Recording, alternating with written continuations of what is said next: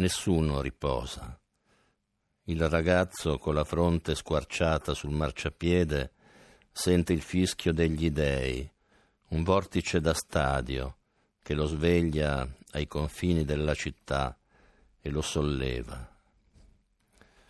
Ma anche tu sentirai nella stanza sigillata alzarsi un antico profumo di benzina e volerai sul cortile dove uno sconosciuto si sporge dal balcone con l'asfalto nelle mani.